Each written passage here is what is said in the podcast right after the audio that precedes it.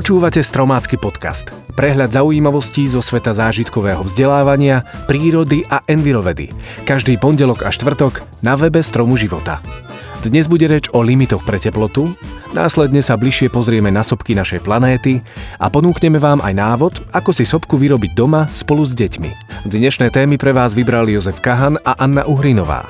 Ja som Marek Koleno. Keď v lete vystupuje teplota nad 30 stupňov Celzia, hovoríme, že je nám horúco. V zime si zasa v našich zemepisných šírkach nevieme predstaviť teplotu pod mínus 30 stupňov. Skutočné hranice teploty sa však pohybujú v oveľa väčších číslach. Ako definujú teplo a teplotu vedci? Teplo predstavuje neusporiadaný chaotický pohyb častíc, z ktorých sa látka skladá. Teplota je mierou intenzity tohoto pohybu. Pri teplote 0 kelvinov, čo je absolútna nula, by teda rýchlosť častíc látky mala byť nulová. To znamená, že všetok tepelný pohyb by ustal. Kvantová mechanika ale dokazuje, že to nie je pravda. Tepelný pohyb neustáva ani pri teplote absolútnej nuly. Nadobúda však najmenšiu možnú intenzitu. V súlade s fyzikálnymi zákonmi je teda najnižšia možná teplota mínus 273,15 stupňov Celzia žiadnym mechanizmom nedokážeme dosiahnuť nižšiu teplotu. Logicky sa asi pýtate, či existuje aj horná hranica teploty. Vedci v Ženeve a Spojených štátoch sa pokúšali pri takomto skúmaní vytvoriť v urýchľovačoch kvark-gluónovú plazmu, ktorá bola vo vesmíre voľne dostupná v dobách, keď mal vek len zlomky milióntin sekundy. Vedeckými výpočtami sa zistilo, že maximálne dosiahnutelná teplota má hodnotu 10 na 32 čo je vlastne 10 s 32 nulami. Predpokladá sa, že ak by mala častica vyššiu teplotu, stala by sa z nej mikroskopická čierna diera. Keď vám teda na budúce bude horúco, nech vás teší myšlienka, že naše teploty končia pri jednej nule za číslom. Sopky, inak nazývané vulkány, môžu byť podľa svojej činnosti aktívne, spiace alebo vyhasnuté. Aktívne sú pravidelne činné. Spiace čakajú na správnu chvíľu a potom vybuchnú, no a vyhasnuté nás už žiadnym výbuchom neohrozujú. Viete, z čoho sa skladá taká sopka? Na jej povrchu vidíme kúžeľ a pokiaľ je aktívna, môžeme pozorovať aj tečúcu lávu alebo vystreľujúce sopečné bomby a popol šíriaci sa v obrovskom mraku. Vo vnútri sopky sa nachádza magnetický kozub, v ktorom vrie horúca magma a prívodným kanálom vychádza na povrch ako láva.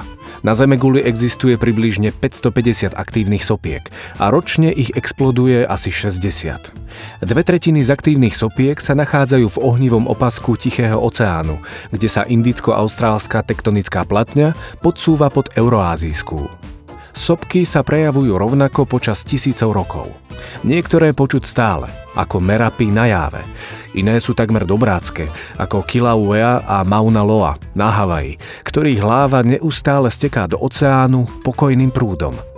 Ďalším príkladom je sopka Stromboli v Taliansku, ktorá vystreľuje žeravé kamenie do povetria tak vytrvale, že môže námorníkom slúžiť ako maják. Sopka nás pred samotným výbuchom varuje – Zem sa chveje a otriasa, šíri sa zápach síry a vidno stúpajúcu paru. Pozorovať môžeme aj vyletujúce kamenné bomby, deformáciu pôdy alebo mraky popola.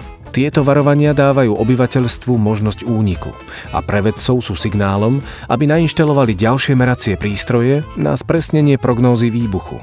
Nevyriešeným problémom však stále zostáva naša schopnosť presne odhadnúť silu sopečnej erupcie. Ak vás téma sopiek zaujala, môžete si erupciu vulkánu spolu s deťmi vyskúšať. Ideálne je pracovať vonku, no ak sa rozhodnete pre indoor, použite veľký plech na pečenie ako podložku, aby vašu domácnosť nezasiahla tečúca láva. Budete potrebovať menšiu fľašu, plastelínu, ocot, sódu bikarbónu a približne 1 deci vody, v ktorom rozmiešate červenú potravinárskú farbu. Fľašu oblepte zo všetkých strán plastelínou tak, aby vznikol kráter vulkánu.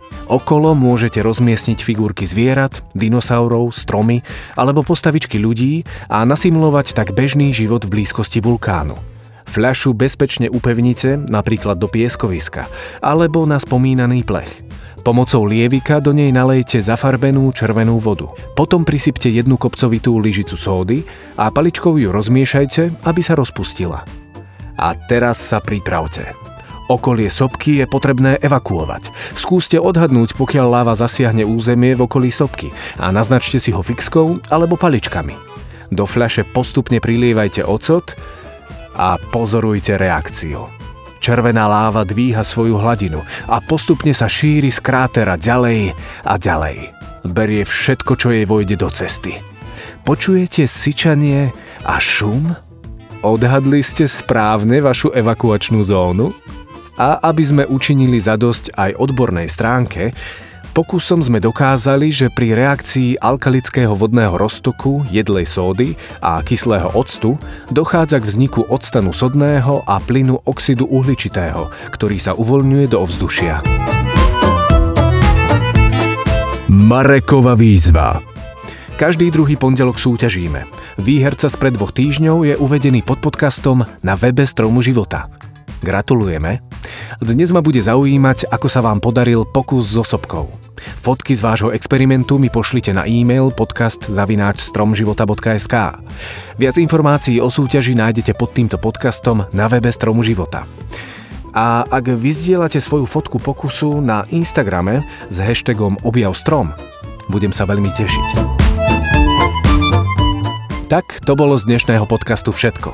Na budúce si povieme o ihličnatom lese, o živote vlkov a porozprávame sa aj o recyklácii papiera. Teším sa na vás už tento štvrtok a budem veľmi rád, ak nám dáte aj odber. Ďakujeme.